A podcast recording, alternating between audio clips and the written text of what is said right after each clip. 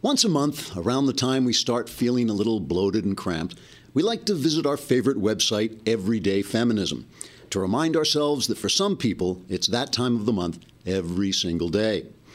But don't get me wrong, the writers at Everyday Feminism are not shrill and insufferable viragos who try to make women miserable with toxic philosophy.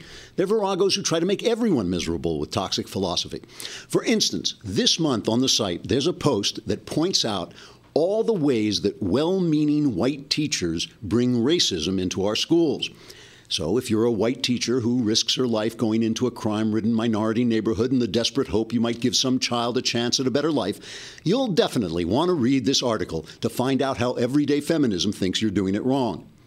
Or else you might just want to grab your crotch with one hand and stick out your middle finger with the other and make grunting noises while thrusting out your hips. You choose. But just in case you are interested, here's how everyday feminism thinks you white teachers might be injecting racism into our schools. One, you lower or raise achievement expectations based on race or ethnicity. If you assume that, say, Asian students are going to be good at math while black students are going to be good at shaking down Asian students at gunpoint, you may be missing out on an opportunity to allow your Asian students to excel in other areas, like doing laundry and cooking dumplings. Instead, you should try accepting each individual student as he comes at you. Though, if it's a black student coming at you, you might want to protect yourself by holding an Asian student in front of you. Two, you use racially coded language. Try not. Try not to say things to your students like, hey, T Bone, you so ghetto, or gee, Ling Ma, you certainly have a tiger mom. Instead, say race neutral things like, hey, T Bone, put, put down that gun. put down that gun. And listen, Ling Ma, if your mother calls me at home again, I'm going to send T Bone to hunt her down. Three, you mispronounce your students' names. According to the article, this is a subtle and powerful way that white teachers inject racism into our schools. Let's say you have a student named Letitia Harambaba Kanogi Alum Bay.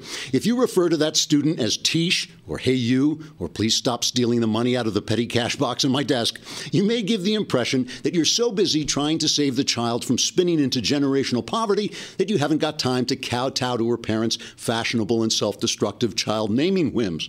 Instead, you might try sitting at home all morning. I'm sorry.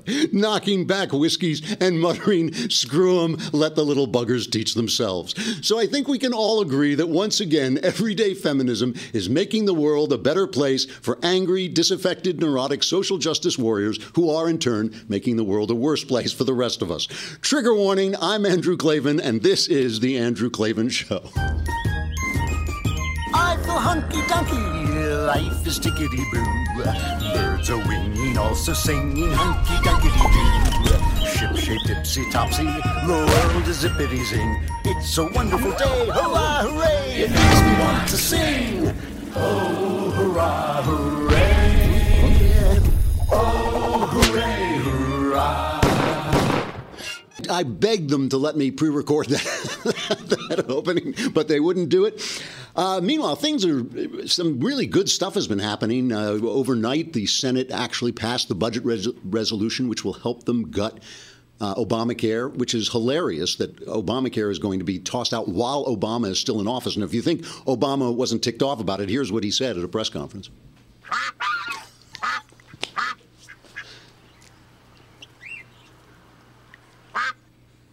Oh, I get, I get it. He's a lame duck. now I understand. All right. So things are things are getting uh, fun and uh, exciting, but that also means that they are getting a little uncertain. And with the uncertainty, you, you might start to think about the security of your savings. You know, this is going to be, I think, a good time for the economy. But that also means that there's going to be inflation. There could be inflation after all the the uh, government has been printing all that money, and you want to make sure that the money you've saved and the money you've earned doesn't lose its value. And that's why we are advertising Birch Gold because this is the perfect opportunity to secure your hard-earned savings by moving some into precious metals. Birch Gold sells physical precious metal for your possession and will ship metals right to your front door. And right now, thanks to a little known IRS tax law, you can even move your IRA or eligible 401k into an IRA backed by physical gold and silver. It's perfect for those who want to ensure that their hard earned retirement savings are protected from the ravages of inflation and any more stock market crashes. Birch Gold Group has a long standing track record of continued success with thousands of satisfied clients clients, countless five star reviews, and an A plus rating with the Better Business Bureau. Not bad. Contact Birch Gold Group now to request a free information kit on physical precious metals. The comprehensive 16 page kit reveals how gold and silver can protect your savings and how you can legally move your IRA or 401k out of risky stocks and bonds and into a precious metals IRA. To get your no cost, no obligation kit, go to www.birchgold.com slash Andrew. That is www.birchgold.com slash Andrew. Boy, oh boy, did things explode yesterday. I have to say, this, you know, this show is a little different than other shows because everybody else, uh, most shows, you come on and hear somebody, you know, giving you a definite opinion. I'm an artist. I've lived most of my life as a novelist, and what I'm always doing is just observing things and trying to figure out what it is I'm looking at. And I, when you do that, you understand that some of your personal prejudices get in the way. So this week began, remember, with Meryl Streep making that stupid speech, and Trump snapped back at her and said, "Oh, she's an overrated actress." On Twitter, you know, he said she, she's an overrated actress. And and I was thinking like why why is he even giving her the time of day? You know, all Hollywood actresses want is for people to pay attention to them. Why does Trump snap back at them? And now he has done it with the press, with the the, the news media. Uh, obviously, yesterday CNN published this story saying there was an addendum when uh, the intelligence agencies were briefing Obama and Trump. There was an addendum saying that the Russians might have some stuff on Trump, including stuff about what he was doing with Russian prostitutes. All of it unconfirmed. All of it. The press already had it and weren't running it because they couldn't get any confirmation on it. And finally, uh, and then BuzzFeed put the documents, the two documents, out there. So yesterday, Trump went off the, at his press conference. Trump went off on these guys, and Jim Acosta from CNN tried to get, answer, ask him a question. And here is the exchange that now has the news media going up in smoke. Information that was false and fake and never happened got released to the public. As far as BuzzFeed, which is a failing pile of garbage, writing it, I think they're going to suffer the consequences. They already are. And as far as CNN, going out of their way to build it up. And by the way, we just found out I was coming down. Michael Cohen, I was being, Michael Cohen is a very talented lawyer. He's a good lawyer in my firm. It was just reported that it wasn't this Michael Cohen they were talking about. So all night long, it's Michael Cohen. I said, I want to see your passport.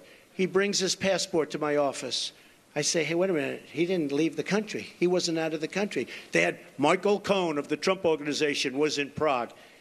It turned out to be a different Michael Cohen. It's a disgrace what took place. It's a disgrace. And I think they ought to apologize to start with Michael Cohen. Sir, since you're attacking us, can you give us a question? Go since ahead. You're, no, Mr. President-elect. Go, go ahead. President-elect, Go ahead. since you are attacking no, our news not organization, you. Not can you. you give us a chance? Your organization You are attacking terrible. our news organization. Your organization Can you give us a chance Let's to go. ask a question, sir? Go ahead. Sir, can Quiet. you state, can, Quiet. Mr. President-elect, Go ahead. Can you She's- state she's asking a question. Don't be rude. President-elect, can you give us a question? Don't be You're rude. attacking us. Can you give us a question? Don't be rude. You no, I'm not going to give you a question? I'm you- not going to give you a you question. st- can you state you categorically- are fake news. So he smushes Acosta, and CNN just crushes them, right? And of course, now the press is fluttering around because because even as I said yesterday, even the New York Times, which is only a former newspaper, wouldn't run with this story because they knew it was nothing. You know, it was they didn't have any confirmation. Now, there you can be suspicious about Trump. He's been awfully nice to Putin. He says awfully nice things to Putin. It's, it's perfectly fine to say he's being too soft on Russia. It's perfectly fine to say he's being sucked in by Putin or whatever you want to say. But until you got the goods, you don't go after the president-elect by sending this stuff out. Now, of course, there was a difference between what CNN did, which was report a true story that this was in the briefing, and what BuzzFeed did, which which put out this garbage. So now the press itself has started to fight with each other because Sean Spicer, bef- before that exchange, Sean Spicer got up and linked the two of them together, just condemned them both as, as Trump did. frankly outrageous and highly irresponsible for a left wing blog that was openly hostile to the president elect's campaign to drop highly salacious and flat out false information on the internet just days before he takes the oath of office. According to BuzzFeed's own editor, there are some serious reasons to doubt the allegations in the report.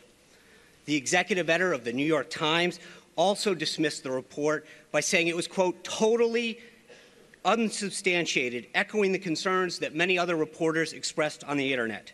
The fact that BuzzFeed and CNN made the decision to run with this unsubstantiated claim is a sad and pathetic attempt to get clicks.